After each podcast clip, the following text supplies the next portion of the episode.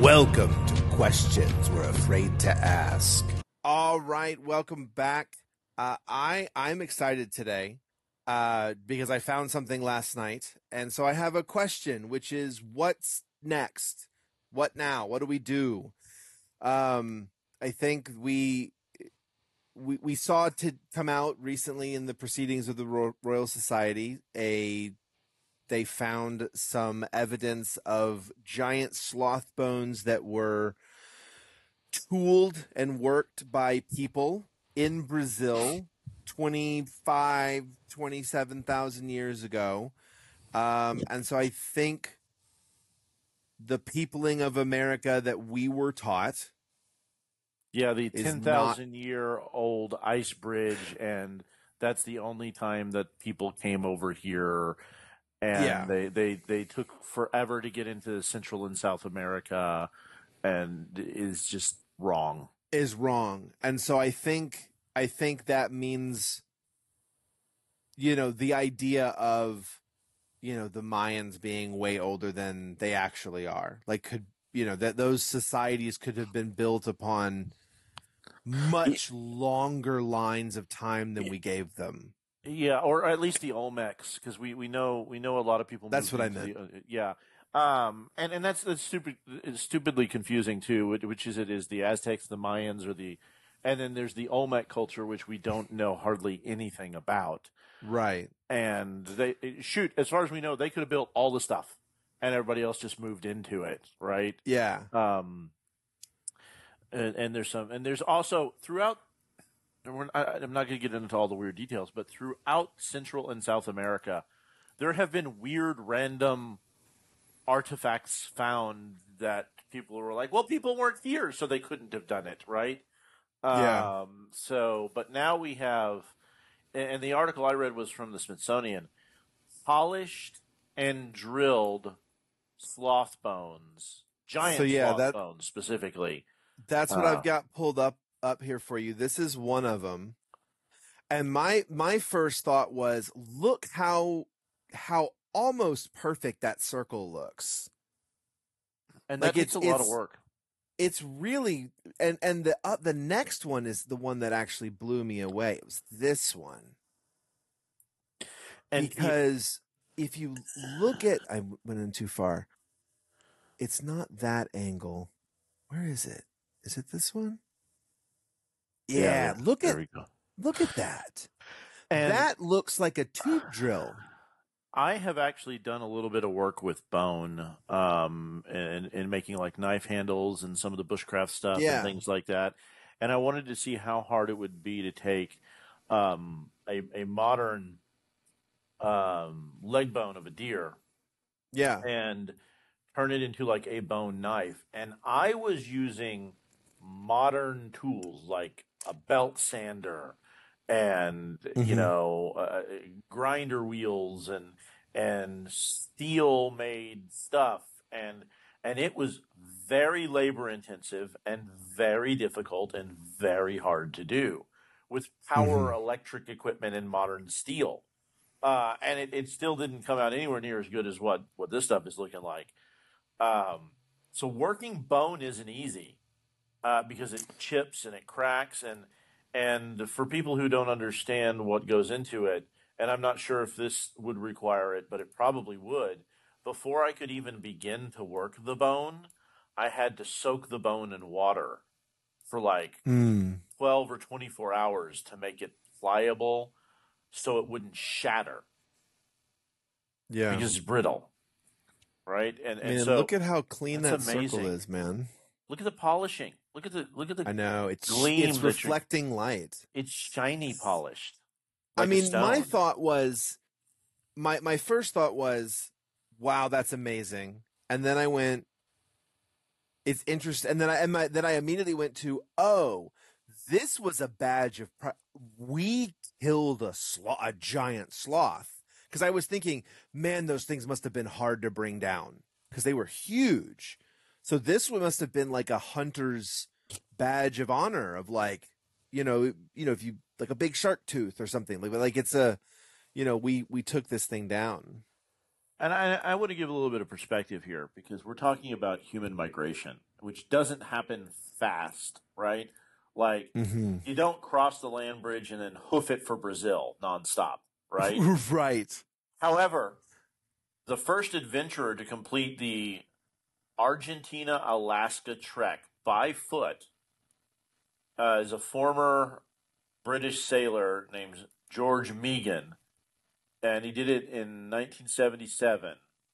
Started it, and it took him 2,425 days to complete the 10 years? 30,000 30,608 kilometer multi part journey. Say how many days that was again? 2,425. Six and a little over six and a half years. And that is, that was using Wow. the Pan American Highway, which is a But he was just paved walking. But he was just walking. He walked it, but he also walked a cut paved road. Do you, Which- was he walking a speeds it up. specific distance a day, or was he It just doesn't- going as long The as he could? The blurb I have, curious. it, it just says multi-part journey. So he But did not a- do it all. in You know, one. it's it's like the people who do the Appalachian Trail, but they don't do it in one. But they do a chunk and then they go back the next year and they do another chunk and then they go back the next year and they do another chunk. Um, but when you think about that, you're you're we're talking 2,500 days to do it straight on a cut path. That is nothing compared to how long it would take to migrate down there. Um, Yeah. In, in I mean, you might- you might having move- to hunt for food and, and gather food and materials and stop for injuries and, and stop for people having babies and you know that that's going to be a much slower. So they were there in Brazil twenty five thousand years ago. That means we got here a lot lot earlier than that. All right, so here's So- the next. Here's the next one. Oh, and so then the other thing that I I wanted to that I also just came out this week, which I'll pull up here, which is from the U.S. Department of the Interior, the Bureau of Land Management, has new information on some stuff that was found in Oregon for eighteen thousand year old uh, occupation. So that's that's another new one. And what and then and then to go back again to the to this one, it was at the very end here in the final remarks. Here we go. So there this is the the the paper Santa uh Santana Elina, I guess, challenges the mainstream claims on the peopling of the America um and says that you know, it was earlier than the last uh, global maximum. Uh, it agrees with the evidence reported from other sites that has human presence in America, and then just calls out the list of all of them: the Bluefish Caves in Canada, White Sands in New Mexico, the Gault site in Texas that Texas, yeah. talking about, the Mammoth in New Mexico, the caves in Mexico. It calls out uh, some stuff in South America There's Chile. and and this and they actually call out the Cerutti mastodon, which is the which is the hundred and thirty thousand year ago mastodon that Which just that really look- blows the numbers way out the door. but but now now that number looks a lot more realistic. Yes, Because- it does. You know, how long would it take us to go as a as a hunter gatherer tribe, assuming that that's what it is, uh, from Alaska to Brazil? I mean, Well, uh, but see, my argument is now going to be that it needs to be flipped, and that we started at the bottom of South America and that we went north, because we've got that connection between Australia and and the those Aboriginal people of Australia and of Brazil being linked. that and, and this this brings up a question of mine is uh, of of just the people of the South Pacific in general. I mean, the trips made by the boats, and we're still not hundred percent sure how they did it. And then this again, Yeah. I'm, going to go back to the the Homo floresiensis, the the Hobbit people who were on the islands island of Florence, and we don't know how they got Mhm. there because it was never attached to any kind of land bridge, as far as we know. They say it's always been an island. So I, I I really think this is more like reading a fantasy novel is how we should look at this. Um, the, there were hominids sailing around the oceans a lot earlier than we thought they were. You know, getting to places a lot earlier than we thought they did. Yeah. And we know that like things as simple as reed reed boats made in Egypt can cross the Atlantic because they've done it. They've. Whether done the it, people yeah. who did it at the time actually did it or not, the boat could handle it. right. Um, and uh, and yeah. and there's there's enough evidence i you know just just the dna evidence alone between australia and and um um Asia. i don't remember where it is and it's in south america somewhere i Oh, forget okay. exactly where it- it's in the um the rainforest Uh, it's, it's in As brazil the Amazon. Basin. yeah some We'll those two connect those Basin. Yeah. those areas are connected genetically Mm-hmm. So, so we have to have an answer to that question because it's nowhere else. It's just those two areas.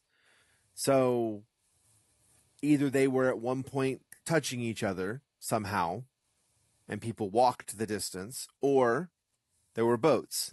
And you know, Occam's razor, man, eh, boats is so much easier Boats, than yeah, giant land boats. masses moving. Well, you know and, what I and let's let's And- also let's also take into account that we now know, talking about boats and and, and structure building, we now know Okay. that Neanderthal had tar and Yes. was using tar and and other binding methods to attach spearheads.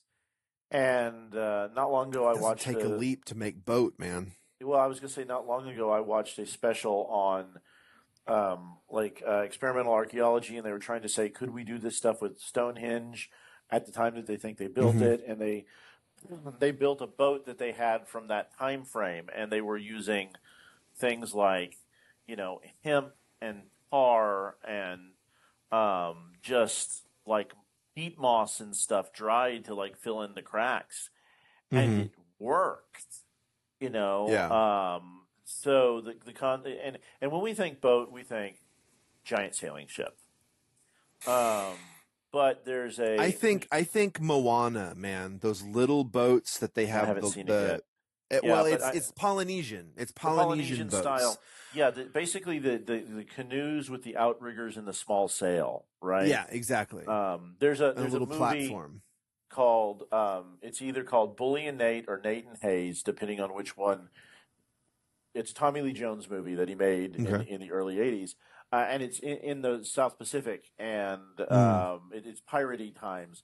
But there's a scene where somebody has to leave an island, and they're in one of those little canoe-style boats, Right. and it's amazing to say see the way that it's rigged up. Um, and he's going along and he's going along and he's going along, and it's just that scene pops into my head because it's one person laid back on in the middle of the Pacific on this very small, relatively small boat, just Mhm. flying along, praying you don't run into a, a storm. And Right. uh, you know, with a little bit of wind, those small sailboats, man, they can book. They'll go. Um, Yeah. My my oldest took sailing lessons, and they would get on these little sunfish things, which are very similar. They don't have an outrigger, but it's one of the smallest single person sailboats, and those things can fly across the water. Um, so Yeah, especially with a good breeze out on the open Mhm. ocean. I'm sure you're you're Yeah, cooking. But but that's that's the thing. We've got to. I think we've reached the point now. I feel like this being in the royal proceedings of science feels and the Smithsonian, large. The Smithsonian's reporting on it. It's on all on it. Yeah, It's on all the news stations. Like this feels like okay.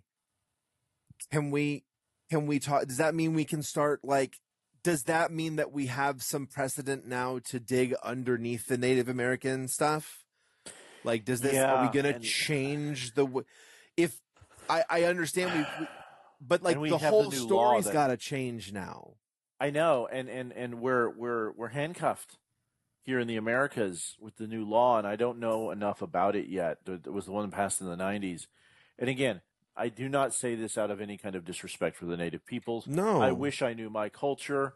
It got lost because it was not advantageous to be a Native American in the 1900s.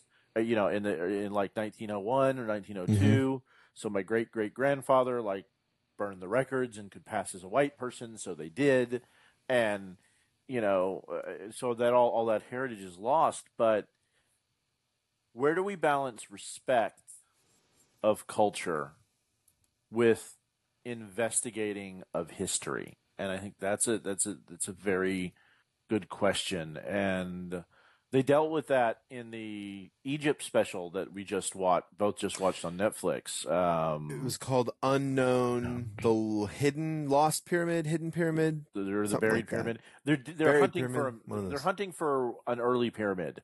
In, they're in, in Saqqara, and they're yeah. they've and so basically what's what's happened is they had done one the netflix did another one i want to say two years ago that was mm-hmm. something like inside saqqara or something like that mm-hmm. it was that was also spectacularly good um, and this was sort of the next season or maybe it was two seasons after of that same crew but mm-hmm. then they mm-hmm. were also covering zahi hawass who I'm not the biggest fan of, but is sort of the head. Of, you know, he is legitimately an amazing of, archaeologist. He, he's the godfather of Egyptian archaeology by yes. Egyptians, and I understand where he's coming from. Very he much. He was also talking about. I love the interviews with him because I've only ever seen him like in the Graham Hancock debates and stuff.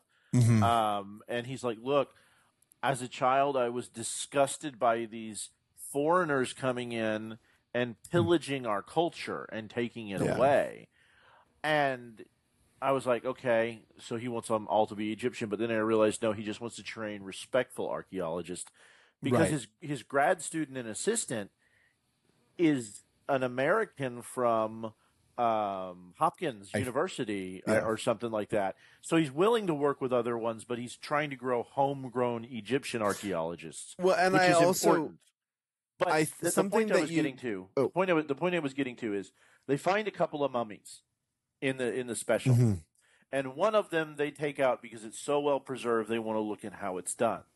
The other one they said there is no scientific knowledge we could get from this one because it has decayed. So mm-hmm. we are mm-hmm. going to be respectful of this person's burial. And they closed it back and up. They and they reseal it back up. So mm-hmm. that's that's what I'm talking about the balance between learn and respect. And yeah. Um, well, yeah. and and so to to to bounce on that, Ben uh, from Uncharted X has worked with some some folks in in Egypt that he's made connections with, and they sort of talk about have talked about on on some of the interviews that the guys he works with about sort of the stories that they had as Egyptian as the Egyptian people were very much disregarded by the mm-hmm. the mostly the British, but there were some yeah. you know, Germans and Germans other people that came you know, uh, but Western but there European. was sort of there you go. The Europeans that came in just sort of were like, well, we think that your story isn't. We think it's funny or weird or doesn't. We don't like it or you know, in this, the British imperialism Wrong. is trying to take over and yeah, whatever. So they and so you know, there's a lot of that stuff about like Zep Tepi that that just sort of gets disregarded because it isn't in the in the the story that that we tell as the European and it's it's not a uniquely Egyptian thing either, because it no. is also very much a, a, West a Western Europe colonial thing. Mm-hmm. And part of what I mean by that is is they in India they completely dismissed the idea that these cities could have been sunk under the oceans. Yeah. And to the point where some of the Indian people were like, "Yeah, that's probably just a legend and it isn't real." And now they found them. You know, remember, there's a name for it, and I can't um, remember what it is now. But yeah, but there there is so there is feels like there's so much evidence not, at no point do I think we know the answer now. There's not enough evidence to know what happened, Dwarka. but I feel what's that? Dwarka. Mm, it's not the name I'm thinking of. Okay. There's another one. Okay. Another lost land that's got a different name yeah. that, I'm, that was I was thinking of. But I, I think what, what I mean is we, are reaching the point now where there, I feel like we've got at least enough evidence to go all right let's can we t- at least talk about this now? You know like uh, you have to be willing to concede at some level that that we don't know what happened and we need to really talk about this again. Yeah here's how i here's how i look at it. It's like all right we all need to circle up and say it's time to recalibrate Yes. It's time to recalibrate because it also doesn't dismiss any of the newer research of the most recent time because we don't know right. if these people died off. We don't know if these people went extinct. we don't know. I mean, so, and, and you and I were talking about this yesterday before we went and saw the comedy show. Uh, I was not expecting a highly philosophical discussion, but we got into one. And there's a lot of these types of discussions that feel like the sides want to be binary. Yes. It's one way or the other. And I think there's a lot of gray. And I don't mean gray we don't know, but there's a lot where it might overlap and and interact and and well, the answers. I mean, like I definitely A or B. It's, yeah. it's all of that in between. I bet, you know, twelve thousand years ago, during the last time the ice bridge melted enough or formed enough, or I don't remember what it is, that the people migrated across that thing. Absolutely. I bet that they did.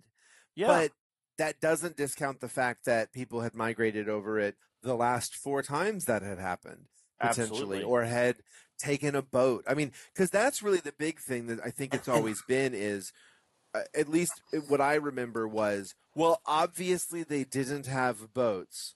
So therefore, the only way they could have gotten there is over this land bridge because this land bridge was uh, was impassable up until 12,000 years ago, that and, must be the day they came over and, because we know people aren't 30 and 40 and 50,000 years. You know what I mean? And, like, and, and it does, it doesn't mean that, that something catastrophic didn't happen because I was remembering something. So I just looked it up. It's like, you know, we have the Clovis people, which is a, a type of people and a genetic history that we have through some of the research around a particular type of tool.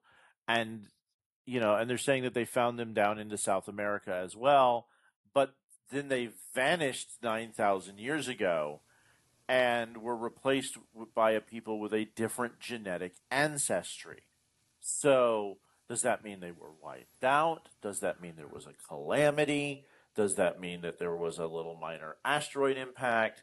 Did glo- did climate change kill them? Because let's be let's be honest. Right now, this summer in Texas, if we didn't have AC, the death rate would be high. Yeah. And we're seeing that across the US because the, the US is facing this like global heat bloom bubble dome thing. And we're yeah. seeing people drop dead. I mean, and, and, and I'm not trying to be disrespectful, but there was a US postal worker, mail carrier that just fell over dead, a heat stroke in like yeah. the Midwest somewhere. And you know, uh, it's it's it's why the people in UPS are striking, going put AC in our trucks. Yeah, because it's an oven. It's too um, hot. Yeah, and if we didn't have these modern things right now, the the young and the old would be, and the dehydrated would be dying in large numbers because the climate is adapting, and and so a lot of these people could be right and I think they're yeah. so worried about being right, they don't want to hold on to, or they don't want to accept new information. Right, and I and I think I think so much of it is is I think I think there's too many questions for most people. I think that's what it is. It's not that it, we're going, all right, well, here was the old story and here's the new one. We're going, mm-hmm. the old story isn't work, and who the hell knows what happened? We're gonna have to figure yeah. it out. And I think, I think the re the that makes it harder for people potentially to let go of the story, you know, when you don't have something to replace it with. It, it, it brings me back to an old adage: is the more we learn, the less we know. Yeah. Right. The more data points we get, the more it breaks our assumed paradigm and just leads to more questions. Yeah. Uh, and that's not a which leads thing. me back leads me back to the question, which is okay. So what now? What now? What's next? What What's next is we need to start building out the timeline better and being. And I, I think I think in a way, what's next is what happened. What has happened throughout our life with um, research into hominids. Yeah. Because you, when you and I were young, the rule was it was linear. Yeah, it was, was this one linear, was this to this to this. Yeah. and now it And looks now like a it's bush. Yeah, it's a tree. with, with with a lot of things that sprouted off and died and ended up not well, going and anywhere. and we split from the Neanderthal, and at some point, clearly we, we came back. together, or Yeah. or maybe we were interspersed the whole time. I don't know. So maybe archaeology and the studies of the popu- specifically the study around when the Americas were populated, can do something similar. And there can be blips, and there can be blips, and we know through some genetic research, or at least the, the theory is that at one point humans, Homo sapiens, got down to like three thousand people, right? Um, and then we bounced back from that, if I'm remembering correctly. But there It's was something like that. um, so there's no reason to say that in the Americas they didn't do the same thing. And that also doesn't bring into where does the weird R, what is it, RH blood type? Like the R negative, R positive. Do you remember the Nope.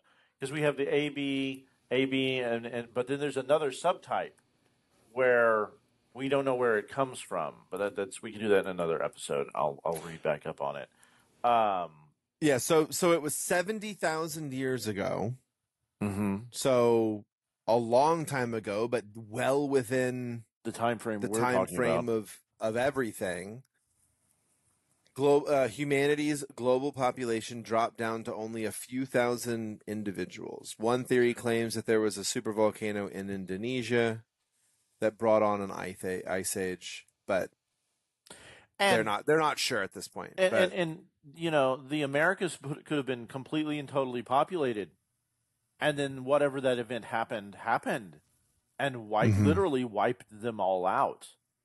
2000, they think it got down to 2000 people. Two thousand, okay. Um, but that doesn't mean that we didn't have people over here who were just wiped off the map, right? Um, Well, and and take into account though that this study is based off essentially no North American data I, I, I because understand. Yeah. we're not. No, no, no. I'm just I'm I'm I'm adding like well, and there could have been a split. The population that they were looking at could have dwindled down to 2,000 people in, I don't know I don't remember, you know, some, some subcontinent and somewhere else there could have been an entirely separate, you know, different. and and and let us not take into account that when it comes to like history by genetics the united states is guilty of mass genocide um, and so are the europeans for coming over here and bringing disease wiping out you know millions upon millions upon tens of millions of people. Um, so there's a lot of data that's been lost and and those Yeah. populations are much smaller now and a lot of them have intermingled with Europeans and people from other places but Well, I mean, imagine imagine if that's what that was. The population dropped down to 2000 because the Neanderthals came through, brought some plague in, Mm-hmm. killed everybody. it could have been the same kind of thing, you know, because there's uh, Hancock talks about the there was a French monk or something who went down through down the Amazon rainforest, down the Amazon River, uh, Mhm. and wrote about all the stuff that he saw, and then nobody could find it, you know, because they killed them all accidentally. You know, they wiped them all out. But like, there was something there. There was something huge there. And how long Mhm. does it take for something that big to to show up? And is it 130,000 years? Like, well and, and and this is something that's always struck with me stuck with me um, I remember in, in taking a history class in college and the, the history professor says that uh, you know when when Cortez landed in Mexico the estimated population of what is today Mexico was 25 million people Mhm. And then when Cortez was done, after the disease and the war and the conquering, Mexico didn't reach 25 million people until 1950. yeah. So it took almost 500 years to repopulate that country. It's crazy.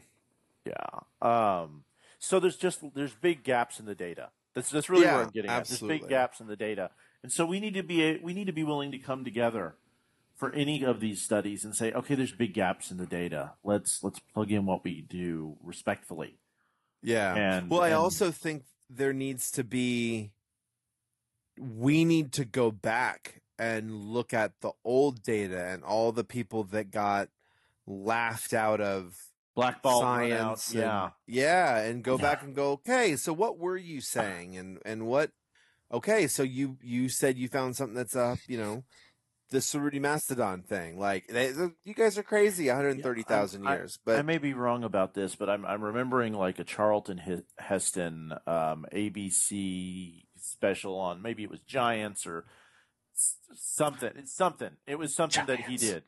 But but it Mhm. was it was something he did that talked about archaeology in some way, shape, or form that Charlton Heston was the Mhm. host of. yeah yeah he did a I bunch think of I think it's I think it's that one. And I remember um, a a woman archaeologist studying somewhere in Mexico and finding Mhm. something and dating it and it dating back, and they expected it to date back like two thousand years or three thousand years or four thousand years or something like that, and it dated back like twenty five or thirty thousand years, and she was encouraged to not publish the data and she published the data in the scientific journals and then her career was over like she had to leave archaeology because she couldn't get a job. Yeah. Because it was so different than all the other accepted data. And then the government came in and shut down the dig site. And they've never let anybody dig there again. Right? Um so and i know it's very anecdotal and and, and i may No, be I was looking to see if I could find something, and I, I Yeah. couldn't. I mean, I did find some of the references that were made in that paper. The the chicks, I can't pronounce it. The Chihiquate Cave. Um, they found thirty thousand year old t- uh, tools. It's in Mexico, and then Mhm. the the twenty three thousand year old footprints yeah in uh, in New Mexico as well. I mean, yeah what what did they used to call these uh, what's the book that i just gave you the like historical anomalies yeah, uh, the the Oh. orange the orange book that I, I stumbled across that apparently is worth a, a, a ton of money compared to what I paid for it. Uh, strange artifacts. thanks. Yeah, strange artifacts. Yeah, there's a second volume of this that we're gonna have to try to find. Yeah, the difference is I found that one for ten bucks, and when we found the other one on the internet, it was over a hundred dollars. I know. Yeah, we'll have to keep looking. But I mean, this gets into all sorts of stuff about like hinges and structures and But uh, all I meant was like oh, look, anomalous, uh, Yeah, there's- anomalous uh, artifacts and stuff. And this is probably what we should go start with. This the this book he, he refers to it as the the tailings of of science. Mm-hmm. Um, the guy who compiled that, all the stuff that just sort of gets left by the wayside when they when they go fit. through things. It doesn't it, fit. it does fit. And so I think we've reached the point now where there's enough things that don't fit that have actual science behind them Yeah. that support the, that was- I think I was just thinking science should not be like a IKEA or IKEA furniture or Chinese toy that says some assembly required that you end up with like eight extra parts left over.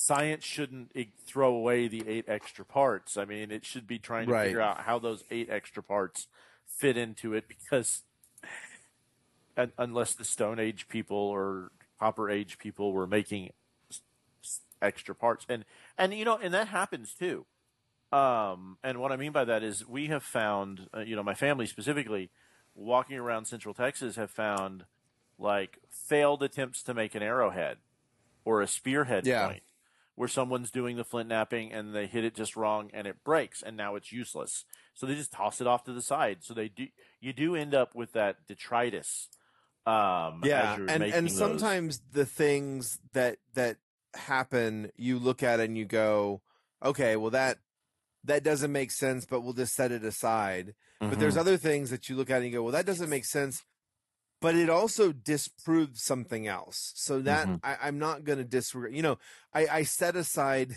the i've showed you the giant slab of glass right the the i think so the Beth She'arim.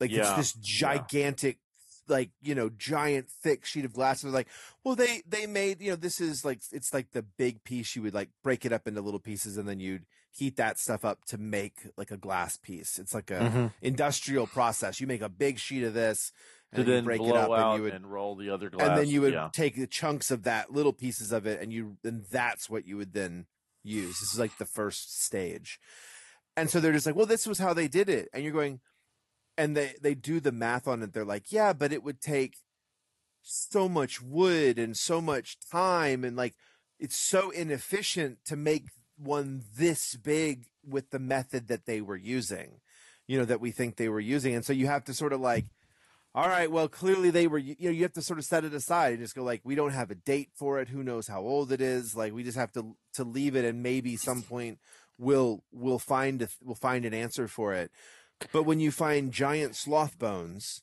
Mhm. and they've got beautiful holes cut through the middle of them. They've clearly been worked, and they've got a date.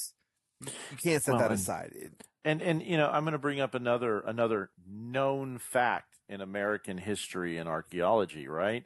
Um, we know that Native Americans before Columbus didn't use metal. Right? There was no metal working Right. done, except for the fact that there are thousands of copper mining pits that have been found along the shores of Lake Superior on uh, and on Royal Island and they date it back as far thou- as far back as eight thousand years ago. And the copper was mined and then made into objects such as heavy spear points and tools of all kinds. So, metalworking was developing on its own. Now, I have theories around this um, in Native Americas, but I think this may have been an offshoot of. Uh, well, no, no, this predate. Never mind. Never mind. My theory's stupid um, because of the timing doesn't work out. But you know, and copper's easy. To be fair, copper's easy to manipulate. You don't need much heat, right? You, you can do it in a campfire. right. Do it in a campfire. Um, but the development of copper is huge. Now, it didn't spread. Didn't spread across the Americas. We weren't finding copper armed natives throughout most of the Americas. It was mostly stone. And, you know, I think there's some reasons behind that. And we can go back to Otzi the Iceman, right? Yep.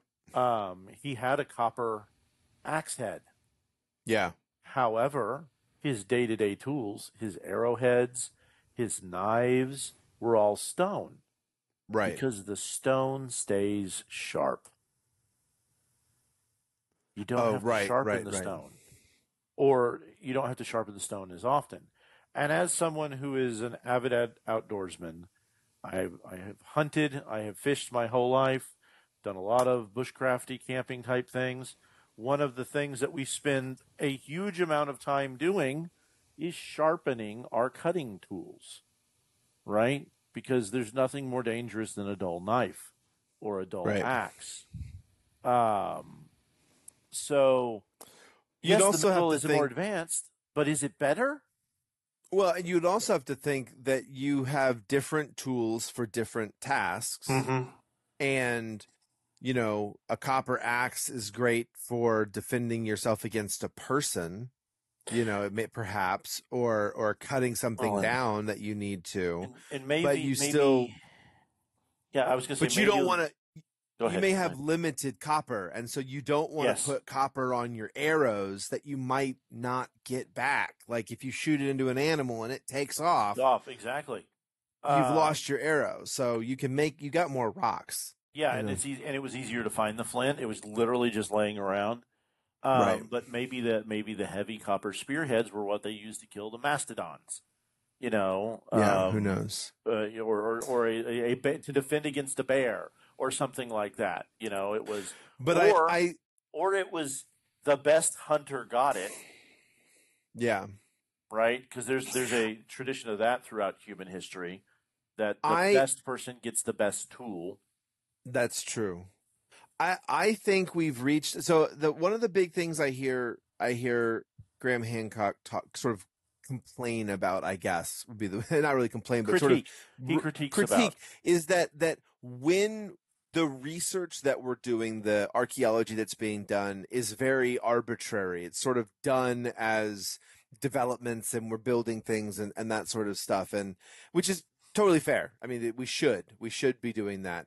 But I I think we've reached the point, and I think the technology, as far as computers go, has reached the point that I think we need to start crowdfunding archaeology research.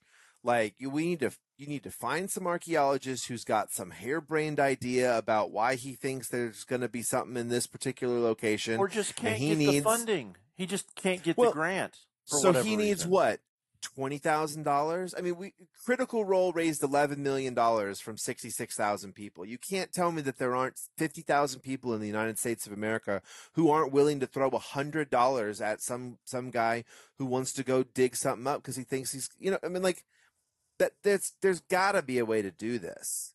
That we can't we, we you know, or yeah. we need to get somebody like Elon or eh, but he's so controversial. Somebody with a bunch yeah, of money. Get like you said, Ryan 50... Reynolds who just bought himself a soccer team. Like let's get somebody yeah. famous who's got an uh, investment. Well, in and, and and and we, you, I, I like more what you said in the beginning because if one person is funding it, we then have the potential for an agenda and bias to come in.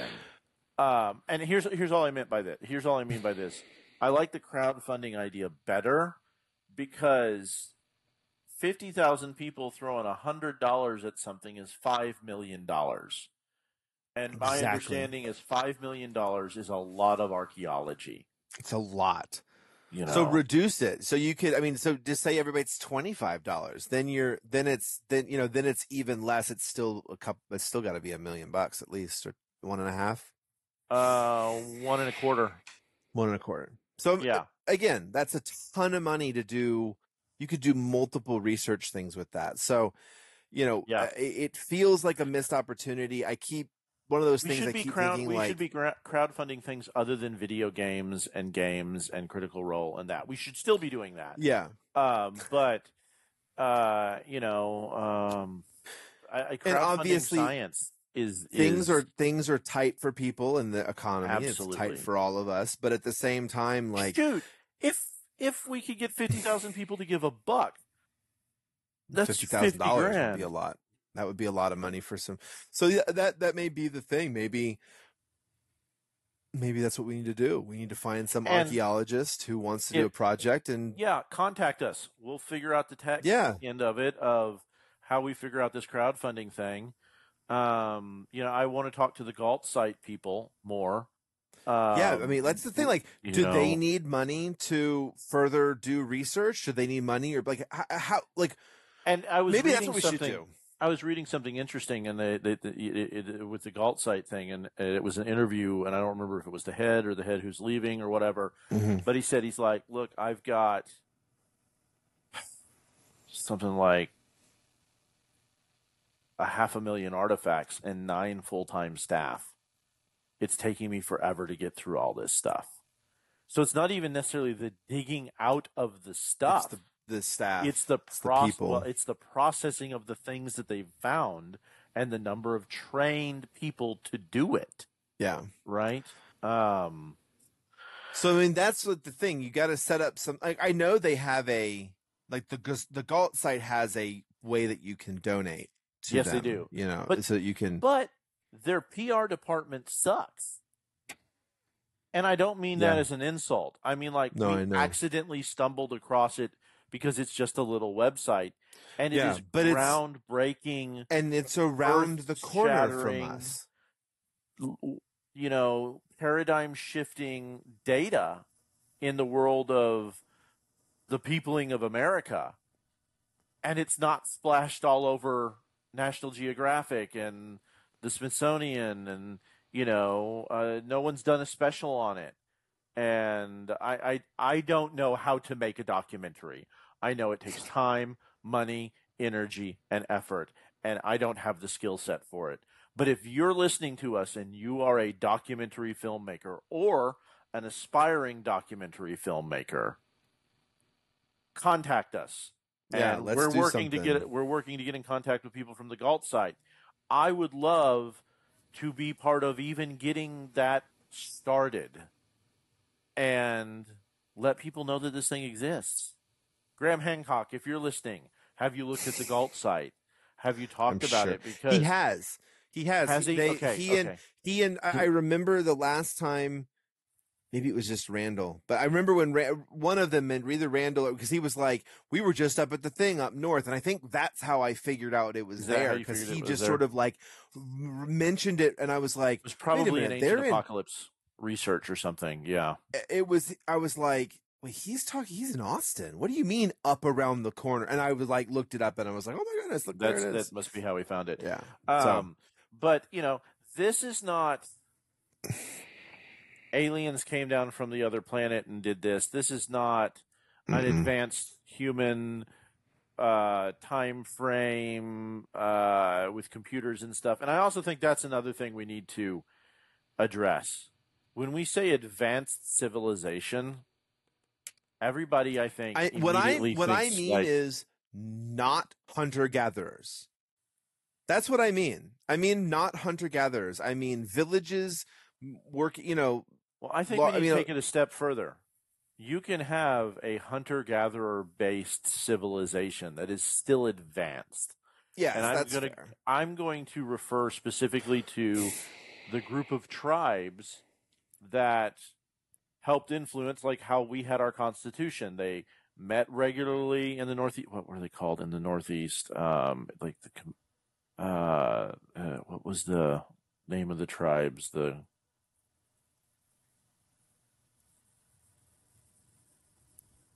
Do you know what letter it starts with? Up north. Um, they were in the Northeast. No, not India. Uh, It doesn't I- matter. I, know this. I, there was a group of like, um, there was a group of tribes that had treaties and peace treaties worked out. And yes, they did. They did roam some. They did have some hunter gathering, but they also had some agriculture that they did.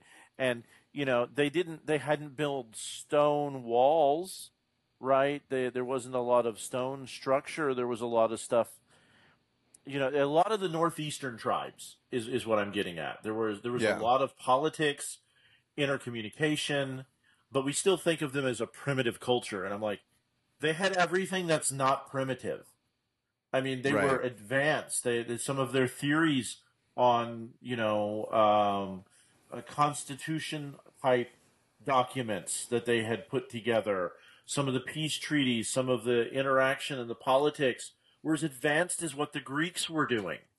Yeah. So now, if they choose to live a hunter gatherer lifestyle, but they're still that advanced, there's nothing wrong with that because I've also seen evidence um, in the study of some of the hunter gathering tribes um, in Africa that th- they have more leisure hours per day per, per calorie intake than Yeah. anyone who lives in the Western world. Yeah. They work about three to four hours a day in the Yeah. morning, and that's and then usually they, it. They chill. the Yeah. I, unless they like take down a big animal and then the day Yeah. is spent butchering the animal and stuff like that. But there, yeah, there are, there are times they have more time expenditure. But the average Yes. daily life is not. You know, they're they're, they're not putting sixty hours a week into the grind to pay their bills and um. And if you want to know what I'm talking about, go watch the film "The Gods Must Be Crazy." Um, it is one of the best movies ever made, um, and and shows how things can change and influence stuff. Uh, and it's just a great, great film. But we've got to redefine in our minds what advanced society means. Yeah, Right. absolutely. And that's and so that's where we are. So and so let's we're gonna wrap it on on like what what do we do next?